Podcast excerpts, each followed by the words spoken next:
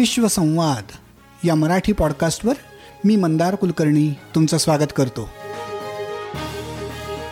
काही आगळं वेगळं हटके असं काम करणाऱ्या जगभरातल्या मराठी मंडळींशी गप्पांचा हा कार्यक्रम. विश्वसंवाद. विश्वसंवाद. या मराठीतल्या पॉडकास्टमध्ये तुमचं स्वागत. या चौथ्या एपिसोडमध्ये आपण भेटणार आहोत चंदा आठले यांना. अमेरिकेतल्या वॉशिंग्टन डी सीमध्ये राहणाऱ्या चंदा आठले यांचं आयुष्य नोकरी संसार मुलं असं छान चालू होतं.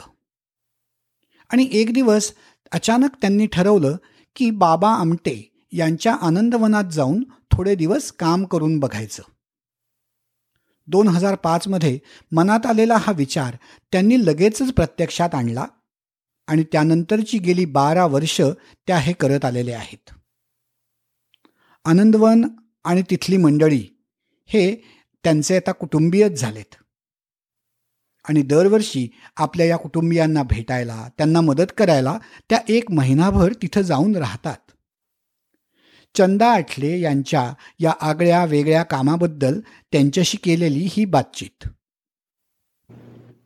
Hello Chanda. How are you fine thank you great आपल्या या विश्वसंवाद या माझ्या पॉडकास्टवर माझ्याशी बोलायला तयारी दाखवल्याबद्दल खरोखरच मला मनापासून आभार मानायचे. तर मला आथिन सुरुवात ज्या पॉईंटपासून करायची आहे तो पॉईंट हाच आहे की आनंदवनात तू गेली बारा वर्ष जाऊन आनंदवनातल्या वेगवेगळ्या प्रोजेक्ट्समध्ये काम करतेस व्हॉलंटिअरिंग करतेस. हे खूप युनिक काम आहे असं मला वाटतं. इतके दिवस सस्टेनिंगली कुणी काम करतंय तसं आनंदवनात न राहणारं बाहेर न जाऊन.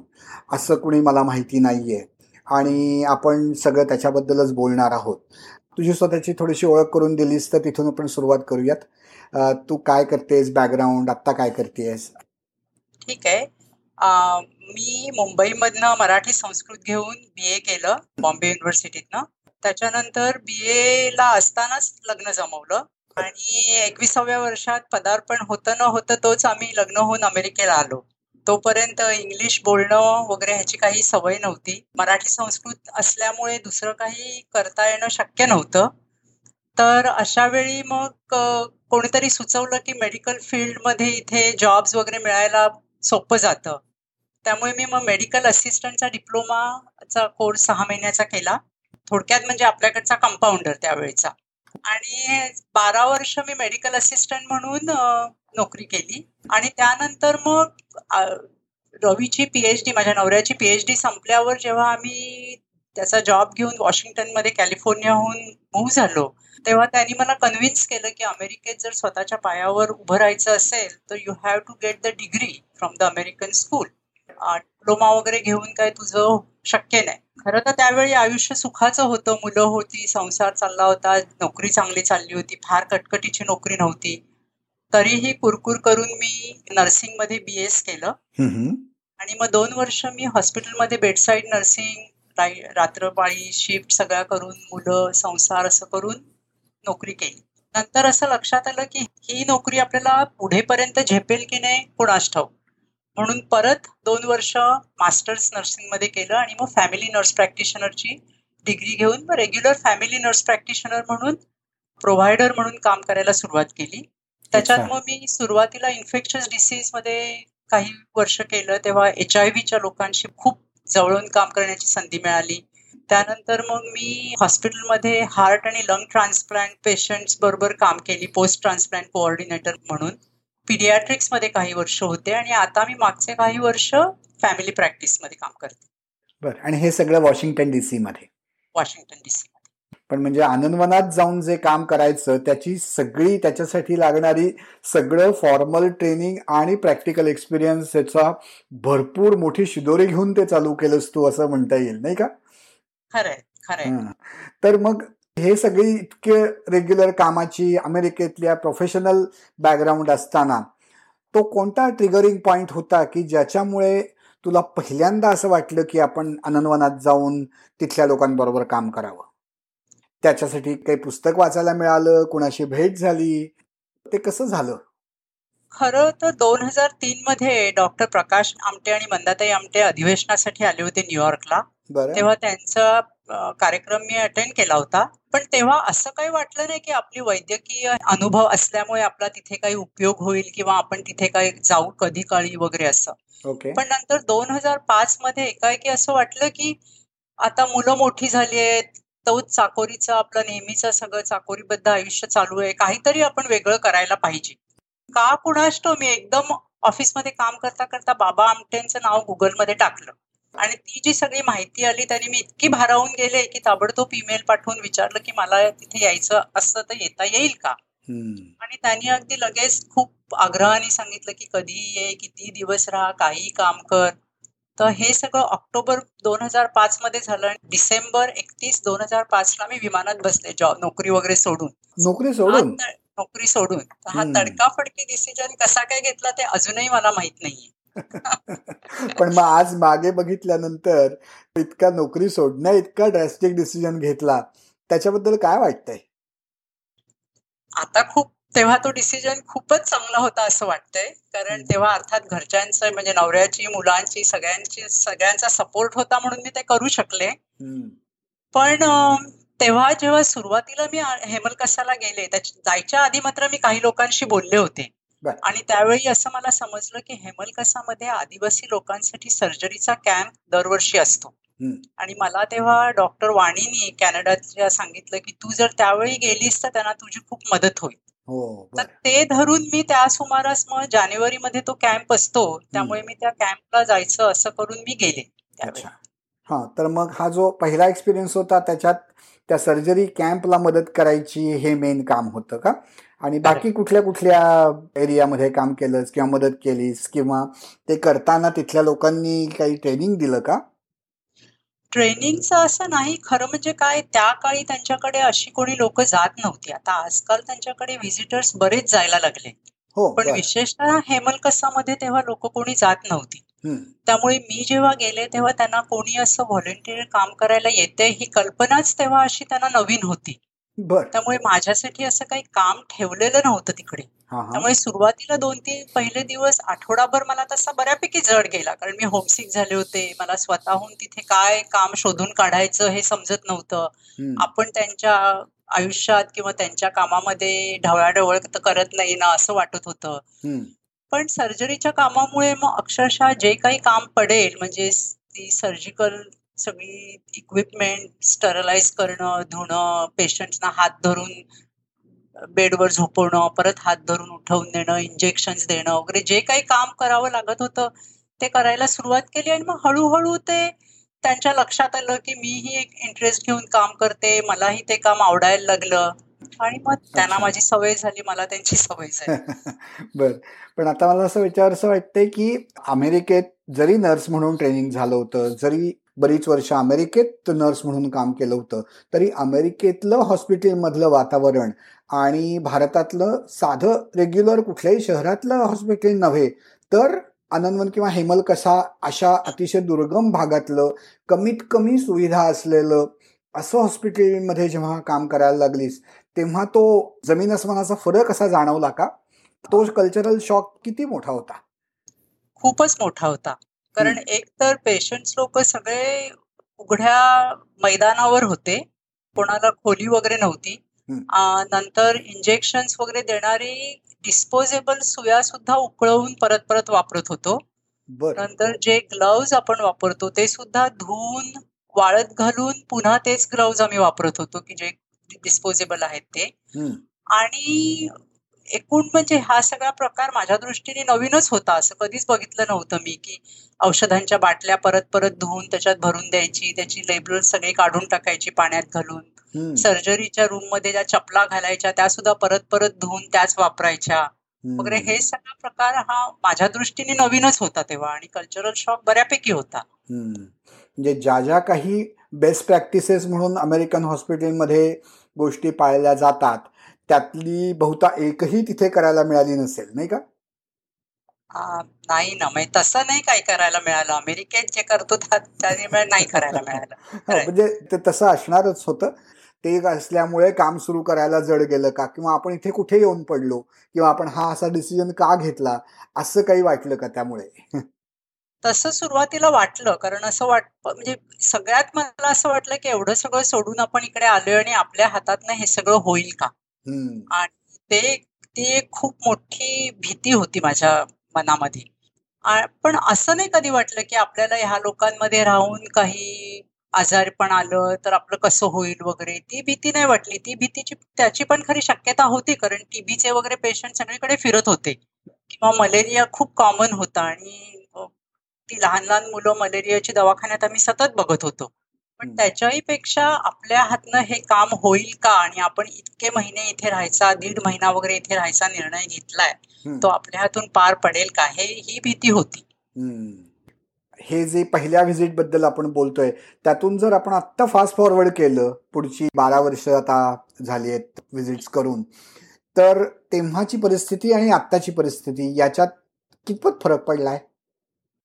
आता काय झालंय मागचे चार पाच वर्ष मी आनंदवनामध्ये जास्त काम करते आणि हेमलकसामध्ये कमी करते. आणि त्याचं कारण असं आहे की हेमलकसामध्ये आता नवीन हॉस्पिटल निघालंय. पूर्वी मंदाताई आणि प्रकाश भाऊ जे करायचे ते आता त्यांची मुलं करतायत. त्यामुळे हेमलकसामध्ये त्यांनी आता खूप नवीन मुलं म्हणजे ट्रेन केली आहेत. सगळं वातावरण खूपच सुधारले हॉस्पिटलसाठी आता पेशंट्सना रूम आहेत. मैदानावर मोकळ्या मैदानावर पेशंट्स अजिबात दिसत नाहीत आता. त्यामुळे तो फरक असल्यामुळे आणि समहाव त्यांचं आता सर्जरीच्या कॅम्पच्या वेळी सुद्धा मला जर जाणं जमलं नाही तर मग नंतर माझी फार मदत तिथे होते असं मला वाटत नाही दवाखान्यात. अच्छा. त्यामुळे माझी आता मी जास्त आता आनंदवनात जाते. तिथे मी लेप्रसनच्या लोकांबरोबर त्यांची ड्रेसिंग चेंज करणं तिथल्या लोकांना ट्रेन करणं की ड्रेसिंग कशी करायची इंजेक्शन कशी द्यायची अंध मुलींबरोबर त्यांना पुस्तकं वाचून दाखवणं इतर अपंग मुलींना वगैरे सेक्स एज्युकेशनचं शिक्षण देणं अशा ह्याच्यात मी आता जास्त गुंतत चालले. पण म्हणजे जरी सुरुवातीला नर्सिंग अशा टाईपचं काम आणि त्याचं व्हॉलेंटिअरिंग जरी केलं असलं तरी आता ते तसं राहिलेलं नाहीये असं दिसतंय मला. ते आता बरंच मोठं झालंय. बरंच मोठं झालंय हो. हा. हे जे बाकीचे एरियाजमध्ये काम करते ज्यातलं ऑब्व्हियसली तुला काही ट्रेनिंग होतं असं काही आपल्या बॅकग्राऊंडमध्ये दिसत नाहीये तर ते सगळं how did you handle that those projects की जस्ट शिकत बघत बघत का ते करताना काय कसं तयारी केली त्या नवीन एरियाज मधली? सो ट्रेनिंग मेन ट्रेनिंग मला घ्यायचं होतं ते म्हणजे लेप्रसीची माहिती. कारण त्याचं मला इथे काही म्हणजे माहिती नव्हती. लेप्रसीची औषधं कुठची असतात? लेप्रसी कसा लोकांना होतो? त्याच्यामुळे काय काय कॉम्प्लिकेशन्स निर्माण होतात? आणि त्यांची ड्रेसिंग चेंज करण्याचं वगैरे जे होतं ते मी कधी इथे ते बघितलेलं नव्हतं. त्यामुळे दॅट वॉज अ शॉक पण तिथे ट्रेनिंग करणारे लोक सुद्धा तिथलेच ट्रेन झालेले लोक होते. जे असे नव्हते की कोणी मेडिकलच्या खूप मोठी डिग्री घेऊन तिथे आलोय किंवा डॉक्टर्स लोक आहेत सगळे आपापले लोकच तिथे एकमेकांना ट्रेनिंग देऊन काम करत होते. त्यामुळे ते सोपं गेलं माझ्या दृष्टीने. त्यातलंच कोणतरी आहे आणि तोच आपल्याला शिकवतोय असं जे फिलिंग होतं त्यामुळे ते ट्रेनिंग घ्यायला तसा त्रास नाही पडला. हा आणि त्या लोकांना त्यांच्यातनं चालली असल्यामुळे त्यांना तिथल्या पेशंट्सना कसं ट्रीट करायचं त्यांचे काय इश्यूज आहेत याची जास्ती जाणीव असेल. त्यामुळे त्या पेशंट्सनाही त्या लोकांबद्दल जास्ती थोडीफार जवळीक वाटायची शक्यता आहे कोणीतरी बाहेरनं गेलेल्या माणसाच्या आणि मुख्य म्हणजे दिसणं मराठी होतं बोलणं मराठी होतं. त्यामुळे ते खूप सोपं गेलं मला. आणि त्या लोकांना पण ते सोपं गेलं की मराठी बोलता येत हो. म्हणजे आपण आपल्या रोजच्या आयुष्यात हा कधी विचार करणार नाही पण आता जेव्हा तू स्पेसिफिकली त्याबद्दल सांगितलंस की दिसणं आणि बोलणं मराठी असण्याचा फायदा झाला तेव्हा ते मला खूपच महत्वाचं जाणवत आहे की ओ त्याच्याने बराच फरक पडला असेल. ह्याचाच धागा पकडून मला असं विचारायचं की तिथे फॉरेन कंट्रीजमधनं पण बरीच लोक येतात. आणि नॅचरली त्या लोकांचं दिसणं वागणं आणि भाषा या सगळ्याचाच नाही म्हटलं तरी एक थोडा वेगळेपणा तिथे असणार. तर ती लोक कशी ऍडजस्ट होतात तिथे? किंवा हे पेशंट्स त्यांना किती चांगल्या प्रकारे ऍक्सेप्ट करतात? आता मी जे लोक फॉरेनर्स आलेले बघितले ते तिथे मागचे काही वर्ष माझ्याही आधीपासून येत गेलेले. त्यामुळे तिथल्या लोकांना सवय झाली आहे त्या लोकांची. ओके. ते येतात आणि मुख्य म्हणजे हे फॉरेनर्स जे येतात ते कुठचंही काम करायला त्यांची तयारी असते. म्हणजे हे जे वृद्ध लोक आहेत त्यांना हाताला धरून फिरायला नेणं त्यांच्या पाठीला तेल लावून देणं त्यांचे केस धुवून देणं त्यांना गरम पाण्याने आंघोळ घालणं वगैरे हे अशी सेवाच करायला ते येतात बहुतेक जण. बर. त्यामुळे हे लोक खूप खुश असतात तसे की त्या आपल्याला कोणतरी येऊन इतका हात देऊन आपल्या बरोबर इतका वेळ घालवतो. पण कम्युनिकेशनचा प्रॉब्लेम मात्र येतो. त्यांना एकमेकांशी बोलता येत नाही फारसं. पण आनंदवनामध्ये त्या लोकांना खूप सवय होऊन गेले कारण सारखं कोणतरी येत असतं. आनंदवन इज मोर सिव्हिलाइज्ड हेमलकसामध्ये थोडं कठीण जातं कारण नक्षलवाद्यांचा प्रॉब्लेम असल्यामुळे फॉरेनर्सना त्यांना फार ते येऊन नाही देत तिकडे शक्यतो. म्हणजे. बाहेर वगैरे एकटे जाऊन देत नाहीत त्यांना. आणि मला असं वाटतं की दिसणं भाषा या सगळ्या पलीकडे जाऊन त्या लोकांचं जे खरोखर मनापासून सेवा करण्याचं जे इंटेन्शन आहे ते इंटेन्शन या कम्युनिकेशन बॅरियर्सवर मात करतंय की काय? शक्यता आहे म्हणजे माहीत नाही. मला. मी जे आनंदवनात बघितलंय ते तरी असं वाटतं की ते all feel comfortable with each other फारच छान. आपण आनंदवन आणि हेमलकसा असं दोन्ही बद्दल आलटून पालटून बोलतोय पण तू सुरुवात हेमलकसामधनं केलीस आता तू आनंदवनमध्ये अ, जाऊन काम करतेस. आणि तुझ्या या पहिल्या व्हिजिटमध्ये तू या दोन्ही बरोबरच तिसऱ्या पण ठिकाणी गेली होतीस डॉक्टर अभय आणि राणी बंग जे सर्च नावाचं ऑर्गनायझेशन चालवतात त्याच्या तिथे. तर आपण थोडंसं त्याच्याबद्दल बोलूयात का? सर्च बद्दल थोडी माहिती सांगणार. का? हो हो.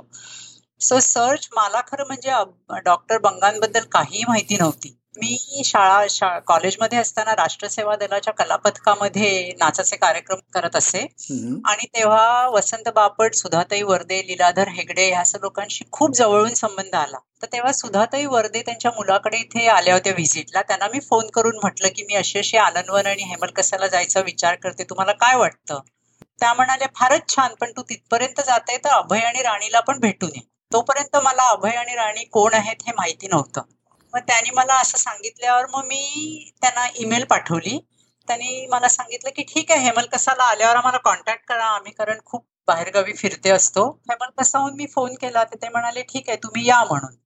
तर मी अशीच बस एस टी घेतली तिथली आणि त्यांच्याकडे गेले.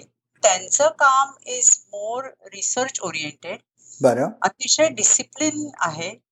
आणि इंग्लिश वगैरे बोलणारे लोक बरेच आहेत तिथे म्हणजे त्यांच्या ग्रुपमध्ये. त्यामुळे फॉरेनर्सचे लोक पण तिथे बऱ्यापैकी येतात.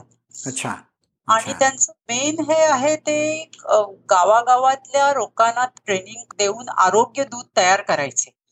आणि मग त्या आरोग्य दूतांनी गावातल्या लोकांना पहिलं बघायचं कारण खेडेगावातनं ह्या ठिकाणी यायलाच मुळे कधी कधी चार चार तास लागतात.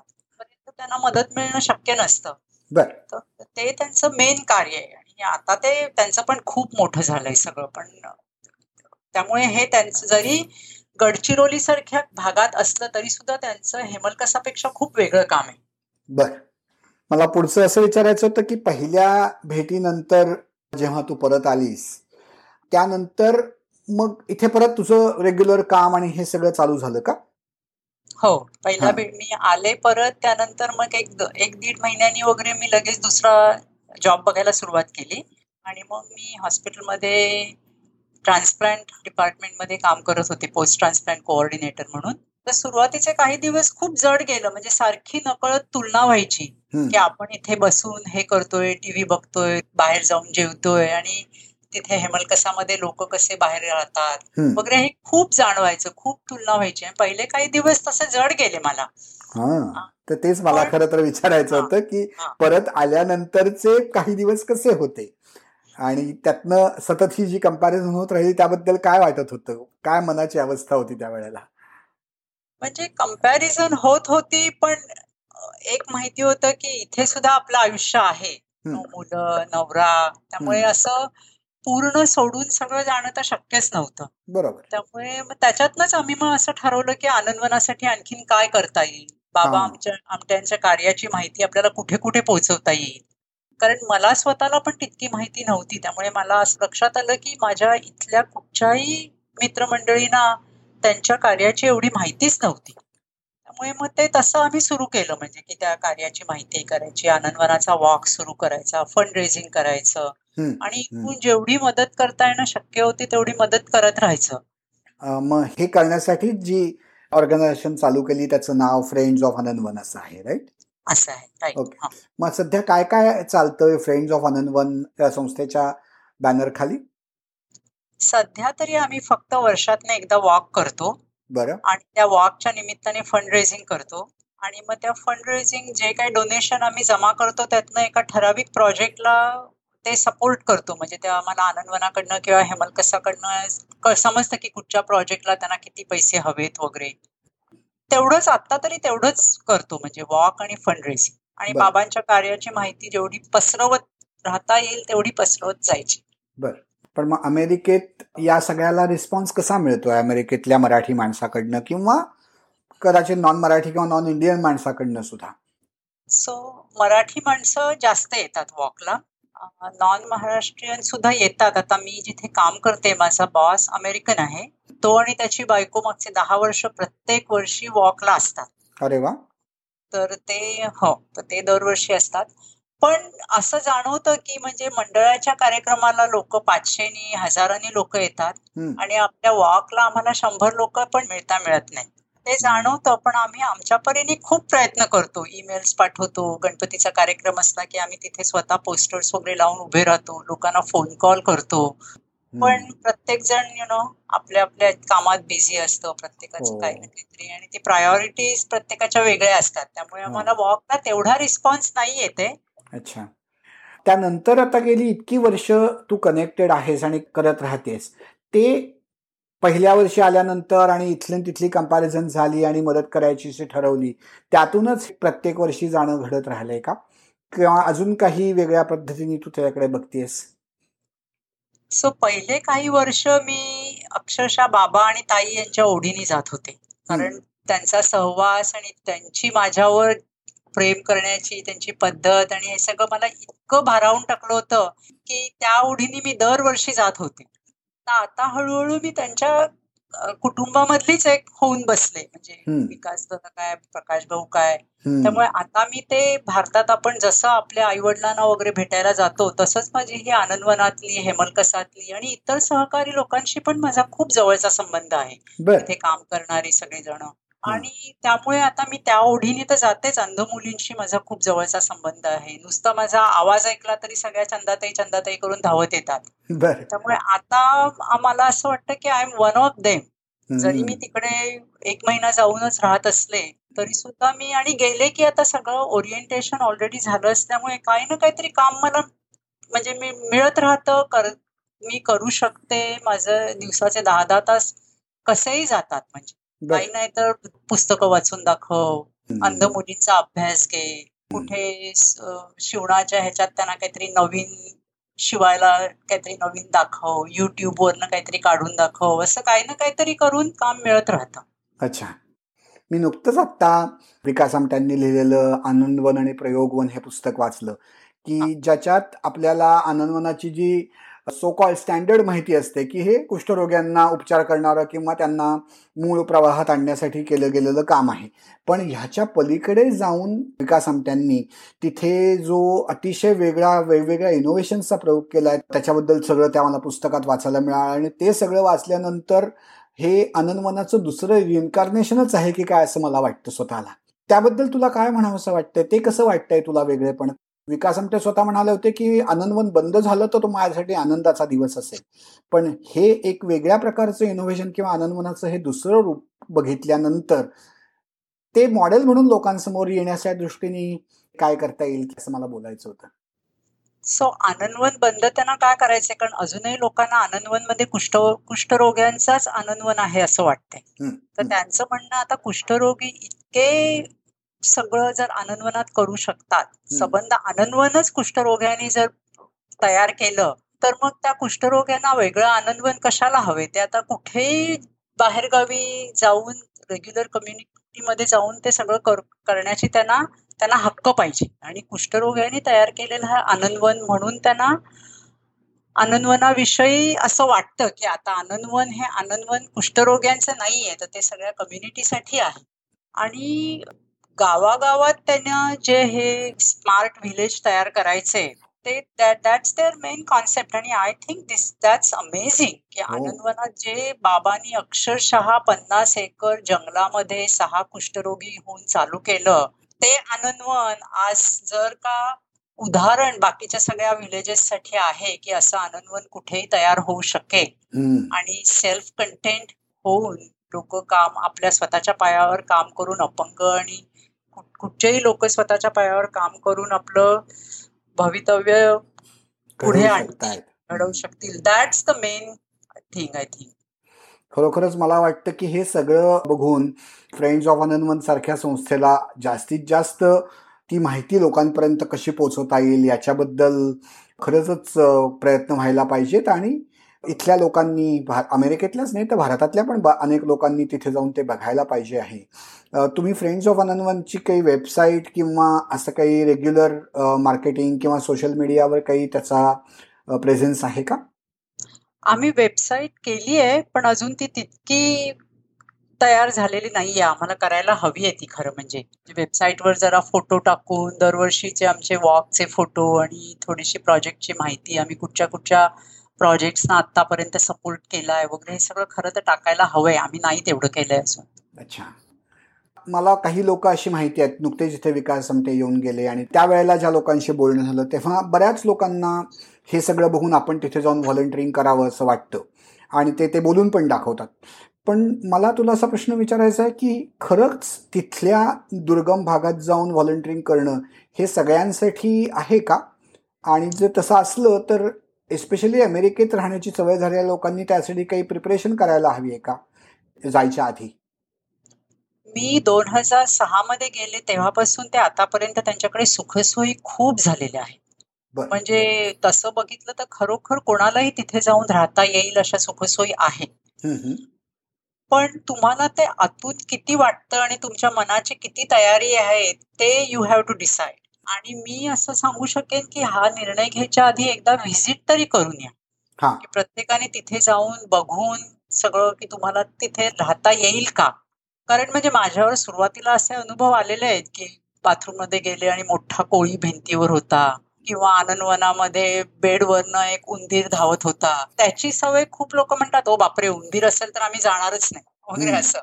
तर असं थोडस तरी जाऊन व्हिजिट केलं पाहिजे. पण सुखसोयी खूप झाल्या आहेत. राहायचं म्हटलं तर राहता येणं शक्य आहे.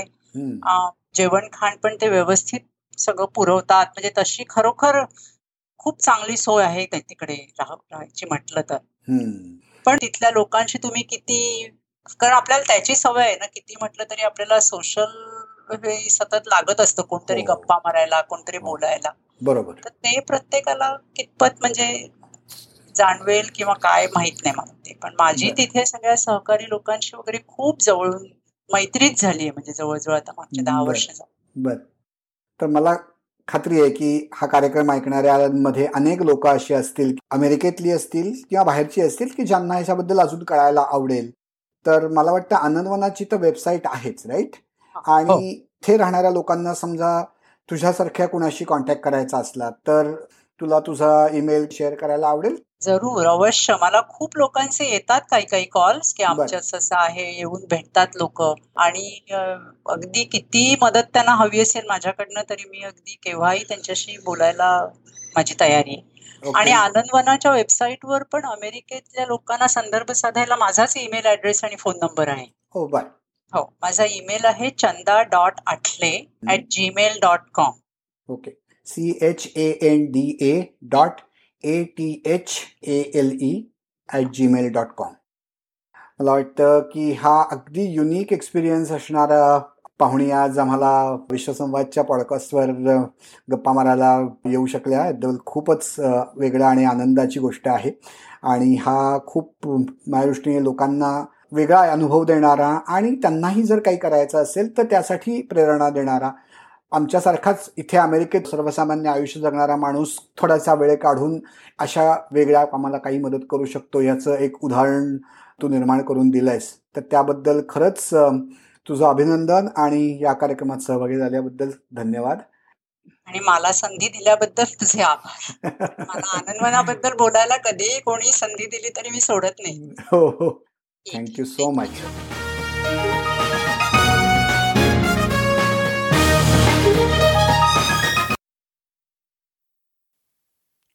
आपलं रोजचं आयुष्य जगत असतानाच. थोडा वेळ बाजूला काढून इतरांना मदत करण्याचं हे उदाहरण तुमच्यापैकी अनेक जणांना प्रेरणा देईल यात मला शंकाच वाटत नाही. चंदा आठले यांनी या अनुभवांवर लिहिलेल्या पुस्तकाचं शीर्षक आहे आनंदवनी. तसंच डॉक्टर विकास आमटे यांनी आनंदवनात जे प्रयोग केलेत त्यावर आधारित पुस्तकाचं नाव आहे आनंदवन प्रयोगवन. ही दोनही पुस्तकं आवर्जून वाचण्याजोगी आहेत. त्यांची माहिती या एपिसोडबरोबरच दिलेली आहे. मराठीतला विश्वसंवाद हा पहिला पॉडकास्ट दिवसेंदिवस लोकप्रिय होतोय. जगभरात वेगवेगळ्या ठिकाणून तो ऐकला जातोय. तुम्हीही तो ऐकत राहा. त्याबद्दल इतरांना सांगा. विश्वसंवादच्या फेसबुक पेजला लाईक करा. ते शेअरही करा. पुढच्या एपिसोडमध्ये पुन्हा भेटूयात. धन्यवाद.